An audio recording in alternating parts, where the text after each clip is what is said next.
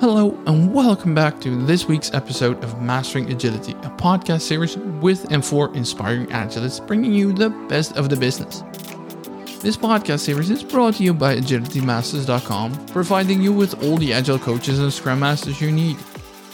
Go to the website, the new website of this podcast, masteringagility.org, for all the information about this podcast guests, playlists, giveaways, you name it, even come in contact with us. Now, in this week's episode, we have Andy Hiles, professional Scrum trainer for Scrum.org, to talk about his new book, Applying Scrum with Kanban. And he even has a giveaway for us. Listen to our episode and find out how you can win this new masterpiece of a book. Andy Hiles, welcome to the show. Thank you very much for being here and congrats on the book. No, thank you. Thank you very much for inviting me. It's it's uh, it's my first interview since writing the book. I feel honoured. Uh, no, it's lovely. Thank you. Yeah, no, uh, all good. Uh, good weekend. Um, uh, just trying to get my head back into the the Monday. It's just Monday all over again. How is how does it feel now that it's finally accomplished? I can imagine that it takes quite a bit of work to get this to, to this point, and now you're here. Yeah, great question. Um, I keep saying to people, so yeah, I keep saying to people, getting the book across the line was way harder than writing it, and and that is given that um, I had a very good friend of mine, Steve Trapps, who I train, who's a who's a professional Scrum trainer with Scrum.org. We train pretty much every class together now for the last few years since pandemic, uh, and and even before we were we were co-training and um, he was uh, he, he had the the poor job. I keep saying a poor Steve, poor job, but he had the job of reading every kind of iteration and commenting on, uh, you know, could this be worded differently? Are you sure you want that there? Full stops and stuff. So, so he was kind of like my editor, um, which was uh, so, like so helpful. Uh, I, I mean, I, I barely got out of school with English. so, so, um, so yeah, so getting it across the line was way harder. Um, uh, the the other thing I've been reflecting on, kind of like you know, based on your question, is how does it feel eh, to? Uh, I don't. I'm not feeling any different at the moment. I I think I'm waiting. I'm genuinely waiting for the Amazon reviews. Like that's for me. That's the Trustpilot of whether I've done a good job. Um, uh, I'm getting lots of positives, but I'm waiting for the kind of the Amazon for the mass. yeah, because everyone likes an opinion, right? And so um, I'm just waiting for the opinions to come along. That's the... everyone likes a positive opinion. Well, I, I like I like positive opinions, uh, but everyone likes to have an opinion, and and that's their opinion. But um, but yeah, so so yeah, no, it's a good question. It's um, uh, it's it's been a lot of work. It's a long time coming, but it's but it's good. I'm glad it's finally out there. Doesn't it feel like a massive achievement? weirdly, weirdly, no. Um, uh, I think because uh, I finished the book probably a month or two ago, and it's kind. Of, there's a there's a, a longer story to how we got to where we are with it, but but uh, I was meant to go a, a slightly more official route with a publisher, and that didn't happen. So um, it felt like a really big accomplishment about two months ago. so, so, and then it was, uh, uh, and then when that didn't go as well as I hoped, so it was then okay. I've got to pick up the pieces and make this thing work. And uh, oh, go on to Fiverr. Uh, Fiverr's are just an amazing product, right? Fiverr is just a beautiful product. Uh, but going on to Fiverr and finding people who can um, uh, help format books, uh, you know, this dedicate their life. It's awesome. Just like whatever you want out there there's somebody on Fiverr who'll do it for you. Oh, that's pretty awesome. Now, the book is called Applying Scrum with Kanban. Did you write this book in a Kanban way? Oh, good question. Mm, no, not strictly, but kind of. I guess uh, it was. You know, I didn't. I didn't. Uh, didn't have a board, so no. I didn't have WIP limits, so no. I think um, it started out as a so kind of I, I tell I, I, kind of I think I say this somewhere in, in the blurb bit, but uh, I was lucky enough. Oh, it's in the introduction. I was lucky enough to be one of the first few trainers of the professional Scrum with Kanban course from Scrum.org. and um, uh, I mean, it's so when that came out a few years ago, so it must be two or three years ago that came out. I was so so excited about the course, having done it. Um, Dan Vacanti um, was teaching it, uh, kind of the course, uh, the the trainer trainer one, and I, I, ended up hosting it. It was kind of like a big event, so it was a really big deal for me. Got to have uh, uh Dan Vacanti, uh, you know, teach the course. Anyway, so so since then, I just got super excited, right? So it was, it was all the stuff, uh, and this is the thing, right? So Scrum Masters, people doing Scrum, software development teams uh, uh, you know, Scrum teams, anybody who's been doing software development will will have at some point done some Kanban stuff, right? But they haven't applied it in totality. So you might have limited WIP, You might have put those funny little dots on the tickets, but not really what. that's like the stories in the book where you've got like we. Yeah, I think there's a there's a point uh, which I think there's um it might be the, the product owner called Scott. Uh, I, uh, uh, no, product owner Steve, one of the developers called Scott, and uh, I think he he mentions, oh, I, I, used to put dots on tickets, but not really know why. And so, so some of the little things in there were things that I used to do. Right? It's like uh, I, I I'd heard once it was good to put dots on tickets, but I didn't really know what didn't really know what to do with it. Right? You know, and it, it's it's um it's all those little things. So you know, people out there listening, Scrum Masters, any anybody, you know, building software will have done some Kanban stuff. You know, certainly the board level, and it's just like a combination. It's kind of just putting that wrapper around it. Um, was the whole kind of purpose of the book. Uh, so yeah, it started out small and then grew to. Well, it's not massive. It's it's a couple hundred pages, but it's it's significant it's enough. fairly sized. Yeah. Oh yeah, yeah, yeah. I didn't. Again, this was. If I go back to the intention, um, the the first intention was probably about like an eight pager or something. it was kind of I really wanted something. The whole point of it was to be practical. Right, the whole point of it was to tell a story, regardless of what that story was, but to be practical about it and say, "Do this. This is good. Do this. This is good. Do this. This is good." Right, really, really simple, plain language. Um, I think the hardest thing was trying to keep a lid on all the what ifs Right, you know, uh, the the the nuanced questions. Oh, what if you know the um, uh, the team can't break down work, and what if what if the you know they they don't uh, uh, don't you know manage WIP etc. Well, I mean, we we tackle that as a subject, but uh, but there are lots of what ifs you could tackle with this subject. The the majority of the intention was to keep it positive, right? Uh, keep it light, keep it positive.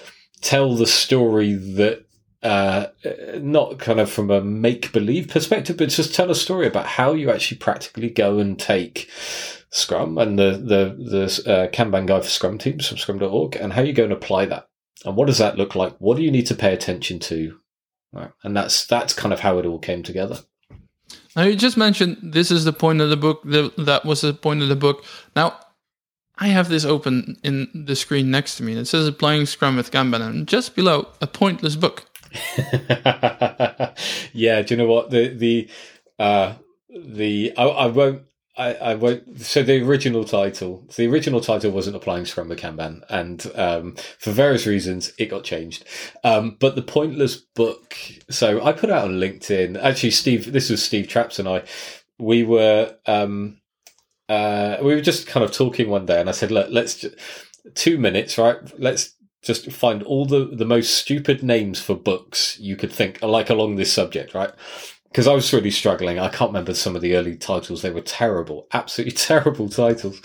And uh, anyway, so we, we were just playing with titles. Anyway, so one of the things I think Steve came up with was a pointless book. And um, uh, yeah, again, the publisher wouldn't take that. They wanted other things. So, so when it became my back to my book and my my self publishing, it was like, oh, you know what, I'm going to go with I'm going to go with the, the pointless book. Um, you know, and I, and I think probably your next question is why pointless, and it's um, uh, how'd you guess? Yeah, yeah, I knew where it's going.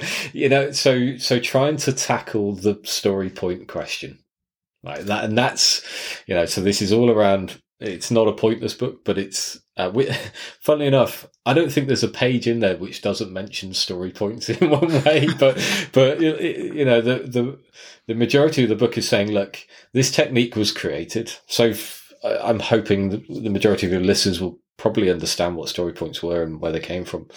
Uh, in the book, I kind of dig back into the history of it a little bit, but um, it's it was taking that as a concept and saying, look, as it was intended, this kind of arbitrary method for understanding size, or uh, well, the original intention was a padded.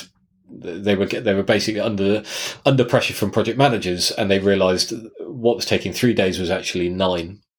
So they created this kind of factor, and then that's where the story point came. Right. So that's kind of how it all formed. So, unfortunately, because maths are easy, and this is the kind of where the kind of Dan Vacanti's work, certainly in the the um, actual agile metrics, and applying that to uh, forecasting. Um, people have used maths now to predict the future because number everyone loves a number and every uh, um, and numbers work right it's quite easy um, so one of the one of the things I challenge in there is, uh, and it's only one line. And I should have made a bigger deal about this, but um, would you do the same with t-shirt sizes? Right? Would you exponentially? You can't, right? You can't say two smalls or a medium. You know, where do you draw the line? Is it three smalls?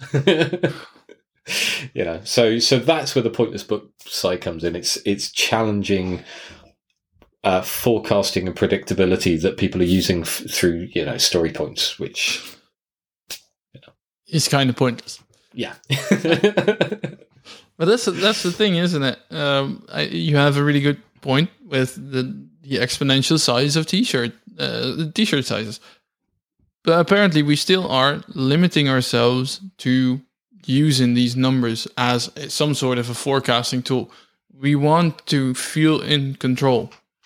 Uh, we cannot cope with not feeling that having that sense of we're in control we know what to expect. This is exactly how it's going to happen and that's nine out of ten times not going to happen.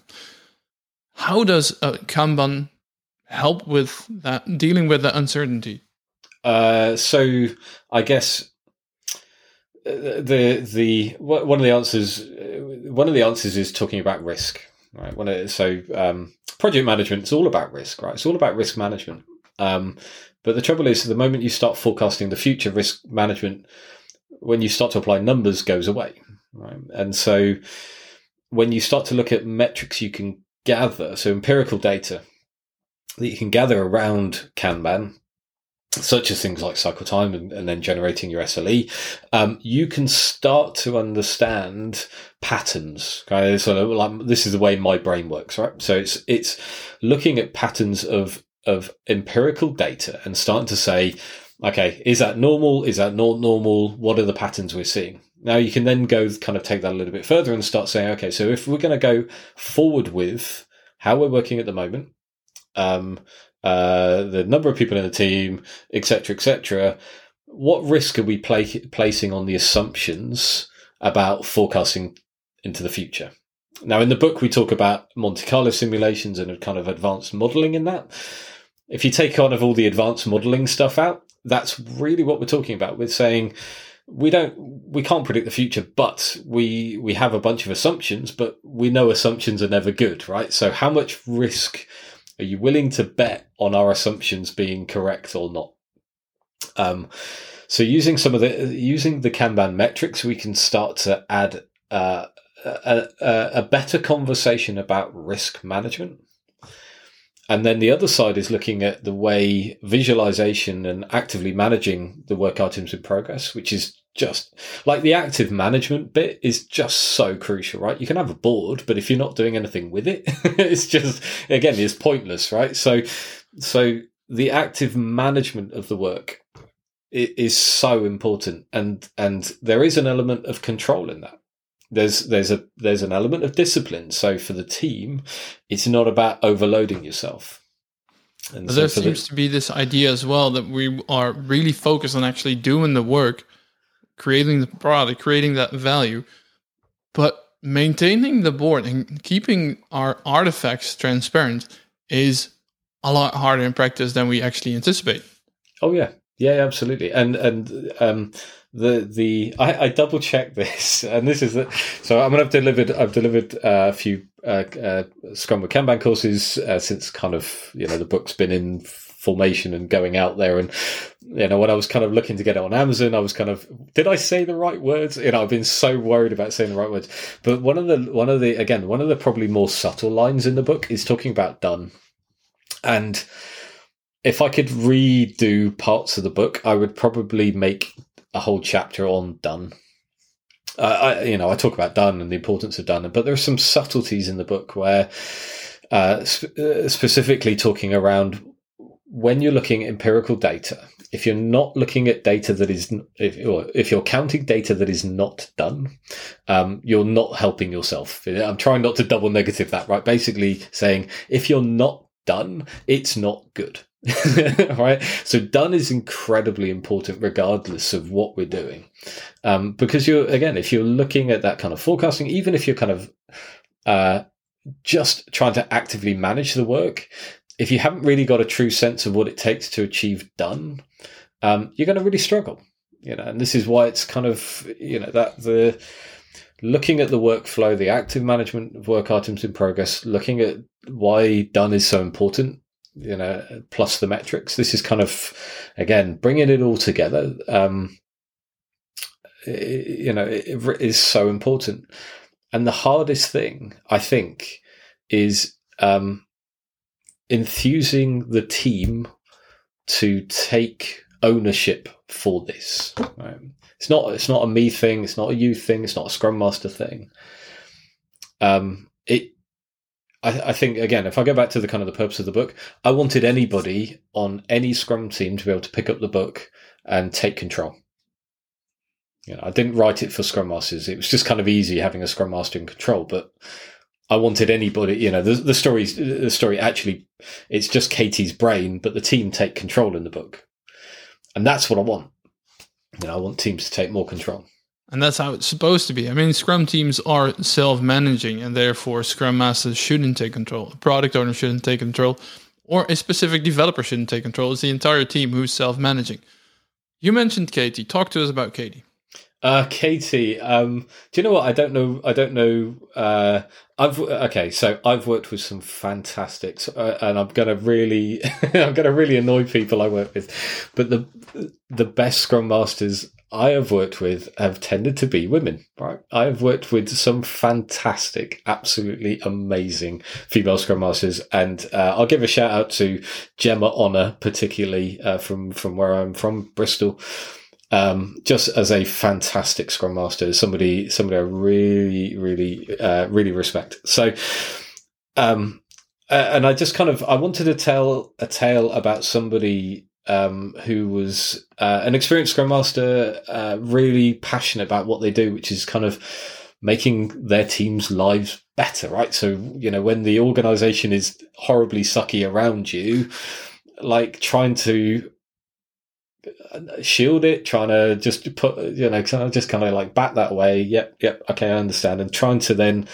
figure out how to turn a team from you know uh, maybe maybe struggling right not making any assumptions but you know or or could do better right so it's just performance enhancing right and um so so katie came along yeah, I don't know where Katie came from. I, I, it must have been a, a, kind of, you know, we. I, I guess I just wanted to write a, a position that wasn't me, was was further from me. Um, but uh, yeah, it, but I had to tell a story, and we needed some people, um, and I think that's just kind of where it all came from, really. Talk us through what Katie is doing. Um, I mean, she she has a really big part in this book, together with the team. Just talk to us about the things that they're going through. Yeah, how you tie that back to your practice uh, practical experience? Yeah, read. The, I mean, uh, so uh, f- you know, for those who are listening, go and read the introduction. And um, uh, a few people who've reviewed the book said, "Oh, it's a little bit cheesy." The you know the the book and some of the examples. Uh, and I I will I will say it again. The, the the examples in the book pretty much happened, right? So the right at the start, I talk about a um, somewhere I used to work. Uh, won't name it. And uh, every week they used to send an email, fill in your project time. and it was the most ridiculous thing. You'd have to split your time between project project code, like like it mattered, um, because it didn't. And so you know all that just stupid stuff going on, and then always when. Um, and there's a photo somewhere. Uh, I think it might be on my LinkedIn profile of me standing in front of a board in a. Um, uh, I was doing a talk uh, at a meetup, and, and I've just got this big hand drawn slide which just says when. You know, this is what ten plus years ago, and I, I was just trying to answer that question. Right, when will it be done? Because that's what everyone wants to know. So, so, so the book kind of starts at that position where you're you, and people recognize this, right? You've got an organization which is under pressure to make money, to deliver products, to make changes, to you know enhance the world, you know whatever it is. But you've got pressure to deliver, and kind of you know what we were saying earlier is uh, the, the, kind of the the, uh, the, forecasting the the you know we need to have you know a date in the uh, a line in the sand a date in the future. We need to have that right? And it's that kind of level of certainty that people want. So the team Katie is a scrum master um, uh, who's been doing Scrum for however many years. You know, I've put experience, but you know, she's been doing Scrum a long time, and uh, she's got a management team which, uh, again, may or may not have been real. Um, uh, definitely no no real names, but but may not may or may not have happened. But they're they're frustrated, right? They're frustrated slash shouty, um, and they don't know the answer either. Right. So that so, and this is the thing, right? So they want you to say the answer because they don't, right? And they need to go and tell somebody else. Anyway, so they're in that position, and um, Katie, uh, much much like me, goes to a supermarket one day. Um, because uh, I'm sure you've done it, right? You, will go. I mean, I when I started looking into flow many, many, many years ago, I would walk into a Starbucks and go, why so big queue? Hang on. You know, there must be a bottleneck in the queue, right? There must be a reason the thing is queuing. Um, I found uh, out, by the way, that the Starbucks and Starbucks reason for queues are the unpronounceable names of all the, the cappuccinos they offer. so, so yeah, so the start, you know, and the thing is, it's why don't they just buy more coffee machines, isn't it? You know, etc. etc. So, so it's just trying to balance all those kind of weird thoughts, and so um, so Katie just goes on this journey of self discovery to some degree. I mean, it's kind of a little bit uh, Phoenix Projecty, the goal. If you've read the goal, Eli Goldratt, you know, um, you have a a bit of help along the way. Everyone needs help. Um, uh, and so Katie um, uh, meets a, a, coach called Charlie, um, and together with her partner Ethan, um, they help her uh, kind of facilitate the team uh, in a change towards using more Kanban techniques with Scrum. Um, and that's kind of you know the basis of the story. But yeah, the supermarket is where it starts. Now, there seem to be two facts, two factions, if you will, um, out there: pro Scrum, pro Kanban. They're saying we can be combined. We're completely different. We're super unique, each and one of us. Scrum with Kanban, though, is combining both. How do you feel about the, that split in those two factions? Uh, I, I, it's a really interesting question. Yeah, right. Uh, I think if you if you really want to be, if you really want to say, uh, if you really yeah if you really want to ignore any good techniques in forecasting uh, workflow management flow um, uh, kind of visualizing your definition of done you know uh, ticket management etc etc if you want to ignore all of that stuff limiting WIP and all those good things uh, just go do Scrum, but Scrum's not going to answer all your questions, right? And you're probably going to do them anyway, right? And and so for the Kanban people, like the the again, uh, yeah. If you if you really want to kind of just sit on that Kanban thing over there, that's cool, right? I've got no problem. Right, let's let's be clear. Got no problem if you like one and don't like the other. Fine, you know, just go and do that. But my argument is that um, so I call Scrum a conversation framework. So we'll meet every day for a conversation. Meet once a month at least with the team and the stakeholders to have a conversation in you know different terms, right, for different purposes you know, Kanban obviously doesn't say do anything, you know, from a from an event type thing. Doesn't say when to meet, who to meet, how to meet. Doesn't have roles and have all of those kind of things. But you probably will meet on a daily basis because that's kind of good practice. It's not. It's not. I don't know. It's best practice, or it's you know. it's like, but it's not bad. Let, us just start. Okay, for the rest of this podcast, I'm going to say it's not bad practice, right? So, so you know, there's no harm in meeting once a month with your stakeholders to make sure you're doing the right thing. Kanban doesn't state you do, right? Scrum obviously does. But why would you ignore that as an opportunity for feedback? Right. So, That's so really I, good question. I, I, like your question, but I, I just kind of, I just don't buy into the, I just don't buy into one versus another. I'm very much a, if it works for you, do the right thing. Right. If you're going to do Scrum, do Scrum because Scrum has its rules. You know, as as Gunther Verheyen describes it, the uh, the rules for the game, Scrum has those. So you need uh, the accountabilities and you need the events because they form that framework, and that's cool. So go and do that. And if you're not going to do all of it, don't call it Scrum, etc., etc. So, you know, be pragmatic, do the right thing, but you know, don't be surprised if you're not going to if you don't do Scrum properly. Don't be surprised that it's not going to work for you, right? Because no. it's not Scrum. A split in that discussion always makes it feel very prone to extremism, in my in my humble opinion. Um, Scrum also says the Scrum guide says making things making relative efficacy of management and such in the broader environment painfully transparent. Mm. That makes it also very easy to ditch Scrum. Now, Kanban makes it even more visually or yeah, v- visually transparent what's going on. For instance, with a cumulative flow diagram. Do you think that's why some people don't like it? Because it makes it even more painful and you just can't dodge it? Uh, no, I don't think. I think. Um, uh, so, I, I, so the, the the cumulative flow diagrams are just ways of they form a tool for a conversation. Um, you know, are we doing the right thing? Are we doing the right thing right? You know, in in the right way. Um, the biggest change in behaviour I've seen, certainly in the last couple of years, so since we've all been remote, because you, you, imagine there were probably hundreds of teams out there who had physical boards, and they suddenly had to go to Jira, Ooh, right? so, so um, you know, whether they went to Jira or not, some of the work I've been doing um, was transferring backlogs of work from wherever they were. you, you know, other tools are available. That's the right thing to say, isn't it? You know, other tools are available, well Trello and all those kind of. Yeah, thank you. But but transferring them from kind of like physical boards to out of those and actually onto um, a more whiteboardy tools like Mural, Mural, and actually formulating backlogs on there, and um, also looking at workflows. So looking at program workflows and team workflows creating canvases that show the totality of the challenge that's in front of them.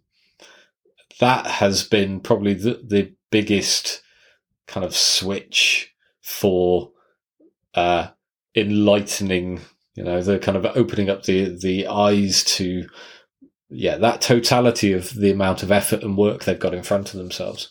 Um, so yeah, I think yeah, I, I, think you can always take you can always take a negative view on everything.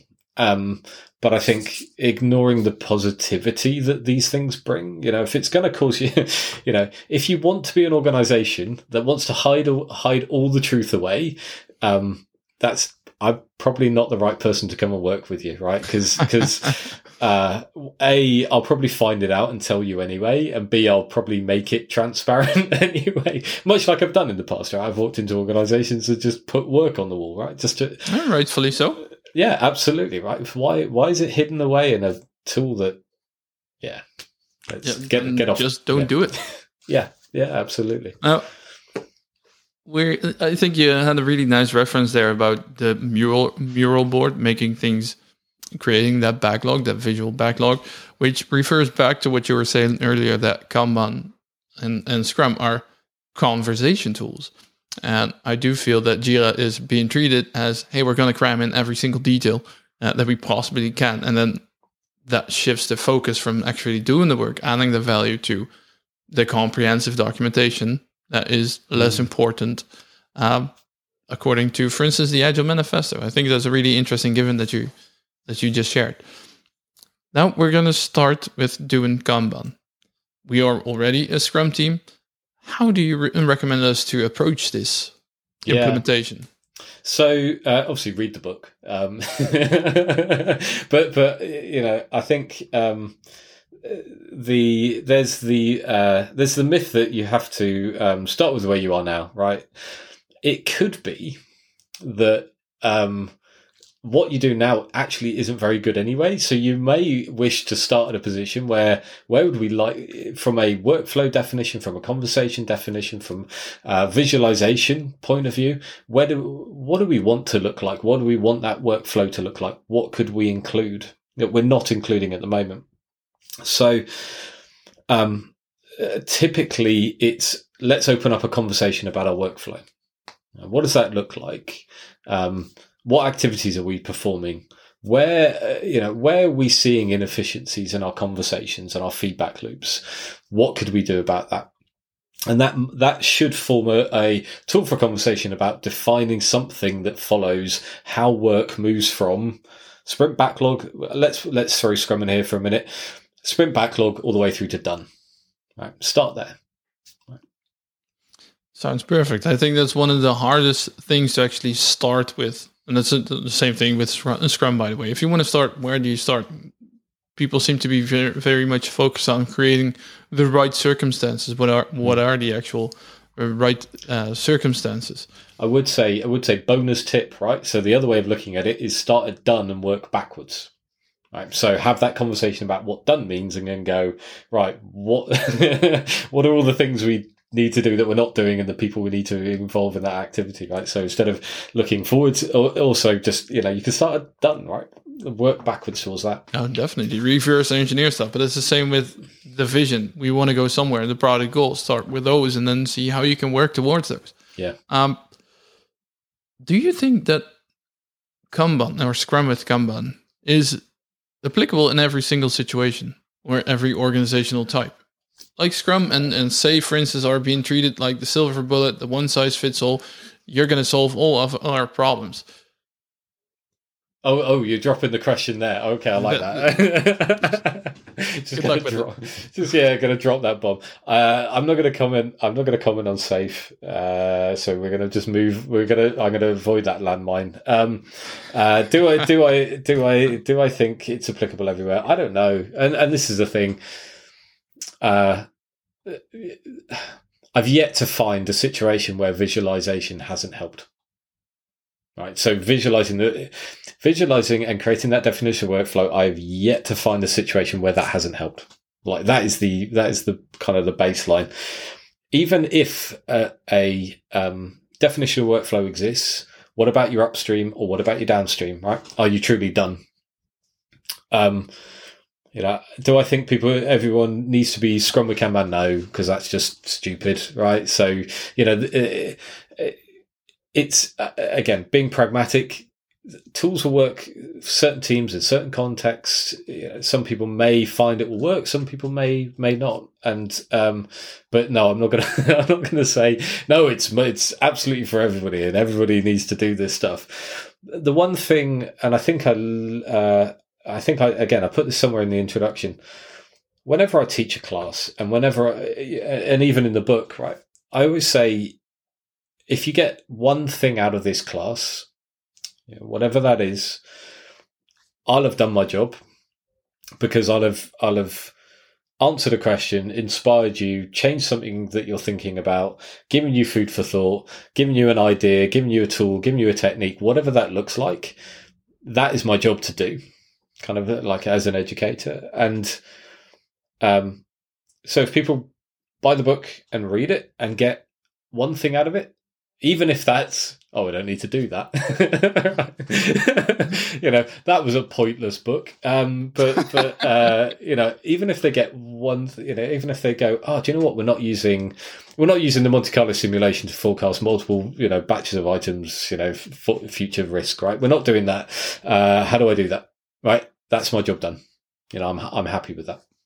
You just mentioned it would be stupid to treat that as just go blindly in there, basically. That does imply that you consider there are situations or contexts where you think this doesn't work. And that kind of refers to the core of my question. Where what circumstances do you feel Kanban and Scrum would thrive best? For instance, Scrum is, uh, if you look at the Stacey matrix, it thrives in this complex domains. Those that apply with the same fact for Kanban, for instance, is is it easy to plot somewhere on the Stacey matrix? So, so the answer to that is, is it has absolutely nothing to do with work. Right? It's got nothing to do with the type of work. It's got nothing to do with with work in any shape or form. Okay, so let me let me rephrase that with like ninety percent of it has nothing to do with work. Um, the the uh, the ninety percent of the answer should be it's all to do with the people and the attitude of the organisation. Right? And that is that is it's the hunger for change. Um, there's a story I tell in class, um, which remains nameless, but um, the shortest contract I ever had, which was kind of earlier this year, um, where we started genuinely having a conversation about tools, techniques, very Kanban, uh, trying to help. The, they're already doing Scrum, perhaps not so well. Um, how could you how could you leverage some of the Kanban um, metrics to help you understand and improve? Uh, that was treated very uh, indifferently. Uh, I'm trying to be very polite, uh, and um, uh, I was not treated very well. So their their attitude and their want to learn, to change, to be better was just not there. So I don't think it's about personally, I don't think it's got anything to do with the work. And I'll go back to I wish for teams of people to take either the, you know the content of my book or go and at least go and have a look at the Kanban guide for Scrum teams and go and say what is that telling us? What challenges does it place in front of us? What could we perhaps take from this and do better with? You know, and that's the attitude part, and that's the behavior, and that's the people. Awesome. I think that goes for a lot of the frameworks oh. out there. It's it's so prone to the behavior uh, rather than the execution of the framework yeah. itself. Yeah, you know, blind, blindly applying any tool and technique is not going to. You're not going to do things very well, right? You know, you might. Uh, uh, I, I, was talking about this the other day, and I can't remember why or what or where it was, but it was it was the difference between learning learning a routine and understanding why you apply that routine. Two very different things, very subtly, but you can just kind of. Uh, I'm, try, I'm struggling to remember what in what context we were talking about it, but it was it was something you know a mechanical, simplistic mechanical approach to things. You can just go and do that, right? but actually, really truly understanding the purpose and why you're doing that is the important bit because that builds passion and that builds uh, uh, well it builds passion if it's you know passionate right? Otherwise it's just boring. Um, uh, but but you then start to work out oh, okay is it boring? Is it serving us? Are we doing the right thing etc so so yeah I, it, for me you know it's a tool for conversation all of these techniques the whole purpose of the manifesto the agile uh, manifesto for agile software development as it is should be called um, uh, uh, as per their website um, but but that is just talking about behaviors. If you look down the whole list, just talking about behaviors, talking about attitude, talking about the way people behave and uh, uh, and the conversations they have. Where do you feel then this obsession with finding that silver bullet that's going to solve all of our problems is coming from? Because we do not seem to get away from this concept. No, and um, and I think this is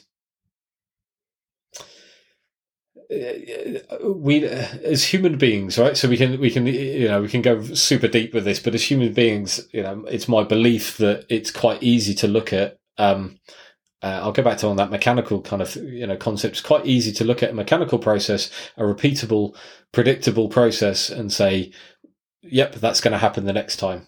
Right. So it's that kind of. Um, so in the book, it's the difference between deterministic and probabilistic thinking.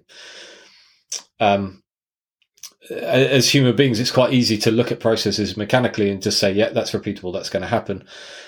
Um, when things border into uncertainty and then add complexity to them, we want to apply mechanical problem solving to things we can't control. Uh, and I know, uh, you know, Dan Vacanti talks about the weather a lot, and it's a great analogy, right? Because the weather, the weather, uh, people systems, you know, the, the, so in the UK we have the Met Office, uh, the uh, meteorological office, uh, who basically do all our forecasting. I don't know what it's like in the Netherlands, um, or what what the name is, but but we have that, and they have supercomputers, right? And they've got data going back for hundreds of years. I don't know. And they're constantly looking at the patterns of data to predict the future and looking at the way weather's shaping. But they're never 100%. And this is the thing. Still trying to apply maths, but looking at a percentage risk, they figured it out, right? They figured the best way of communicating it. What we do, software software development, and actually, I've been coaching into business process change, which has been really cool. I've really enjoyed that this year um, looking at trying to uh, have conversations about uh, you know, will we get it done, but with a percentage risk that we won't, versus trying to go down that kind of again dogmatic, mechanical. Because yeah, I, I just I I think everyone loves a plan, and plans because plans exist, we can attach ourselves to them. When you have uncertainty, it's very hard for people to become comfortable with being uncomfortable. yeah, it is. It's kind of like being in the absolute pitch dark, uh, pitch yeah. black dark. You don't know what's coming. And you just have to find out by actually walking. And yeah. just by turning even the slightest bit of light on, it gives you something to plan with. Yeah. And yeah, it is really, it's almost scary if you don't have a plan. Yeah, but we we are uh, you know software development you know seventies you know like professional software development seventies right we yeah. are 40 years 40 50 years and we still um, believe a plan will will work and in and uh, and you know uh, uh I guess another question is you know do all plans fail do all plans work you know like some plans become true some don't there's yeah. this is the percentage you know, again, if you if you did some kind of uh, probabilistic uh, uh, probabilistic data analysis around plans that succeed and plans that don't, you would probably see a pattern there. And you could probably go and say, you know, X percent of plans are you know, achievable, and um, Oh, I tell you what, this was an interesting one. So I was, you've got a space shuttle behind you, right? Yes, uh, my Lego so, space shuttle. so I was watching a uh, it was on the BBC UK uh, uh, kind of you know national television channel, and they had a uh, a special thing about um, uh, sending NASA sending people to Mars, and um, even NASA didn't know how humans would behave right? They didn't know how humans would behave in uh, isolation for a long time. And the, and the most fascinating part of that, so they didn't know how they behave, but also they didn't know how different personality types would match. So when you're formulating teams, they were they were having to do a whole load of data analysis and studies and and uh, again psychological profiles and all those kind of things um, around how human beings of certain personality types interact and trying to formulate amazing teams. Now, if NASA can't formulate amazing teams, what hope have the rest of us got? You know, and so when you when you think about the success, what makes all of this a success? Is it a really? Is it the tools? Is it techniques? Is it tools for conversation? And I'll just go back and just say no. It's it's the attitude. It's the behaviors. It's the people. Then you apply the tools. Yeah, and even indeed, like you said, if NASA is still in the dark with that, I mean, like you said, we're 40, we're 50, and apparently we're still afraid of the dark. It's just a different type of dark.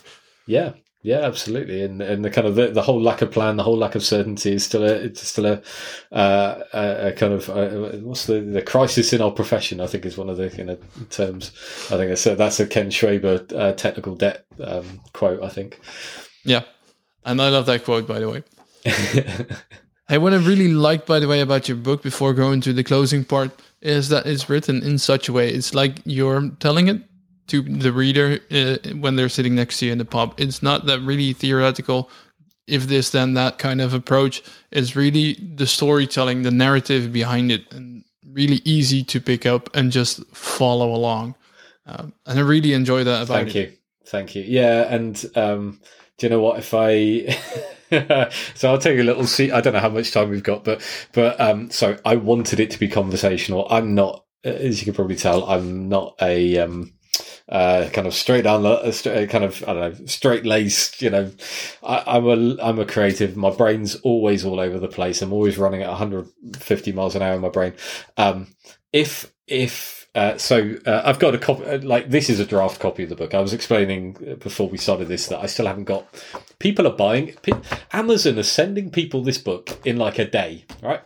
I'm an author. I ordered my books last week. I, they're not coming for another week. It's ridiculous. So people are getting them.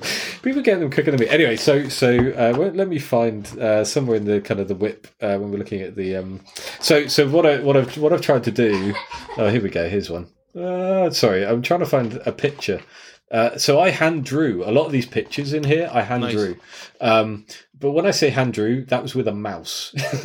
so, so uh, no, that's not one of them. Where are they? Yeah, oh, here we go. Drew. So, so uh, oh, hang on, we got to get the focus. So this one here, I did in preview on a Mac. I mean, if uh, you know when you when you kind of this is uh, looking at the aging uh, work in progress thing. So so if I had my way and if I was better at using like a trackpad and a mouse, I would have had far more pictures in there to make it more uh, conversational. You know, it would have been conversational plus. Right? I'd have had pictures. I, I originally my, my, original brain for this was I wanted pictures of Katie with the team when certainly when we're creating the definitional workflow. I would love to have been had the kind of artistic skills to be able to create a picture of like this person called Katie and her team. You know, again, just to bring it to life a little bit more um, yeah, maybe maybe version two. You know, I'll I'll, um, I'll, I'll try and get somebody to to help with that and kind of you know expand it a little bit. Um, once somebody reviews it on Amazon, anyway. so people can actually review your book, the actual book, sooner than you can. They can. It's quite ridiculous, yeah. So so uh, yeah. I mean, obviously, I've read. Um, uh, obviously I've read the PDFs several times, and and I was away on the weekend, and I took I took the draft book with me, and and I was noting a couple of mistakes, and uh, so in the the kind of cool thing in the background. I'm doing some little iteration updates, or I have done. Uh, I've done the last one, thankfully. Um, so so they're not major. If you've already bought the book they're not major. Just just, things that annoy me. And so so no it's uh, uh, it's um, yeah I, I, so i'm still waiting to see um, so i created the the new cover um, uh, for various reasons i created the cover. And i still don't know what i'm colorblind. I still haven't got a copy of the book or seen the final book cover co- color, what it looks like in real life. You know, it's it, it's silly. It's it is silly. So you're a little scared of the dark as well. Yes. Yeah. yeah oh, yeah. Uh, I'm so fearful. There's a kind of I've had people review it and people have been through it. And everyone is everyone who's been through it said it's a great book. But I feel so too, man. I, I, it's it's the it's the ultimate put yourself out there. It's the I'm super I know critical of myself, and so I've tried so hard to make this as good as it could be, uh, you know, and and I think that's that uh, you know I think passionate about it absolutely 100 percent 110 percent right so passionate about this book why it's good for people why they should buy it um you know, I put a huge amount of effort into making it the best I could. Um, so I hope there's not there's no there's no glaring mistakes in there. Just it's just yeah, it is what it is, and I you know I hope people enjoy it. I reckon they do. I'll include the link to Amazon because you already mentioned a couple of times that you can buy it on Amazon. I'll include the links in the show notes. Uh, last question for you: Where can people find you? Where can people interact with you? Uh, yeah, good question. Um, uh, so LinkedIn is pretty much kind of where I do everything. Um, uh, I'm over 40 now, so I don't do Instagram. I don't do TikTok. do you know what? It was a couple of years ago, somebody said TikTok to me, and I said, I have no idea what you're talking about. Um, so uh, LinkedIn is probably the best thing, or you can obviously find me on scrum.org. Um, there are, you can find me on YouTube. There, are, there I've done talks around. Actually, one of my one of my most favourite talks recently, but it's an hour long, was with Nigel Thurlow and Kanban Dan um, uh, Dan Brown. Um, so, and we talked about uh, the role of a product owner within Kanban. Does it exist? And we got onto a whole load of other topics. Um, so that's one of my favorite ones. And, and I was talking about the product owner being a, a coach for the product. They're not, you know, I kind of actually I would like to see them less product owner. I'd like to see them more kind of a coach. But so so yeah, LinkedIn is where you can absolutely find me. All right, I'll include those links to people that can find you, connect with you, share their reviews. Speaking of LinkedIn, we're gonna do a little giveaway. I'm gonna post that on LinkedIn as well. And you had a question for our listeners. Yeah, I was trying to remember what the question was. So, so I live in Bristol, um, in the UK. Um, uh, there is a famous artist that was born in Bristol. Um, what are is is their name? What are their no? What is their name? I was trying to think. This is a grammatically correct way of approaching that one. So, what's yes, the name of the, the artist? Yeah, what's the name of the the famous artist from Bristol in the UK? All right. I'll post that on LinkedIn. I'll post it on the masteringagility.org website as well, slash giveaways people who win will win a signed copy of your book. Absolutely. Awesome. Andy Hiles, thank you so much for being here. Hoping forward that you're going to have all the positive reviews that you can possibly get. and that you have a chance to include all the work that you want to include. Thank you very much yeah. again for being here. No, thank you very much for inviting me. I've enjoyed this one. Me too, man. Talk to you soon. Cheers. I would like to thank our guest and you, the listener, for joining us again in this episode of Mastering Agility. This podcast is part of a series, so make sure to follow us on all the platforms that we provide. We're on Spotify, Apple Podcasts, Buzzsprout, Google Podcasts, you name it. Make sure to go to the website of agilitymasters.com to subscribe to the newsletter in order to stay up to date on the latest information. Check out the show notes and how you can engage with our guests and myself to provide feedback, ask questions, um, more general inquiries, whatever. I would love to hear from you. Next week, we have another amazing episode lined up, so make sure to tune in again. Until then,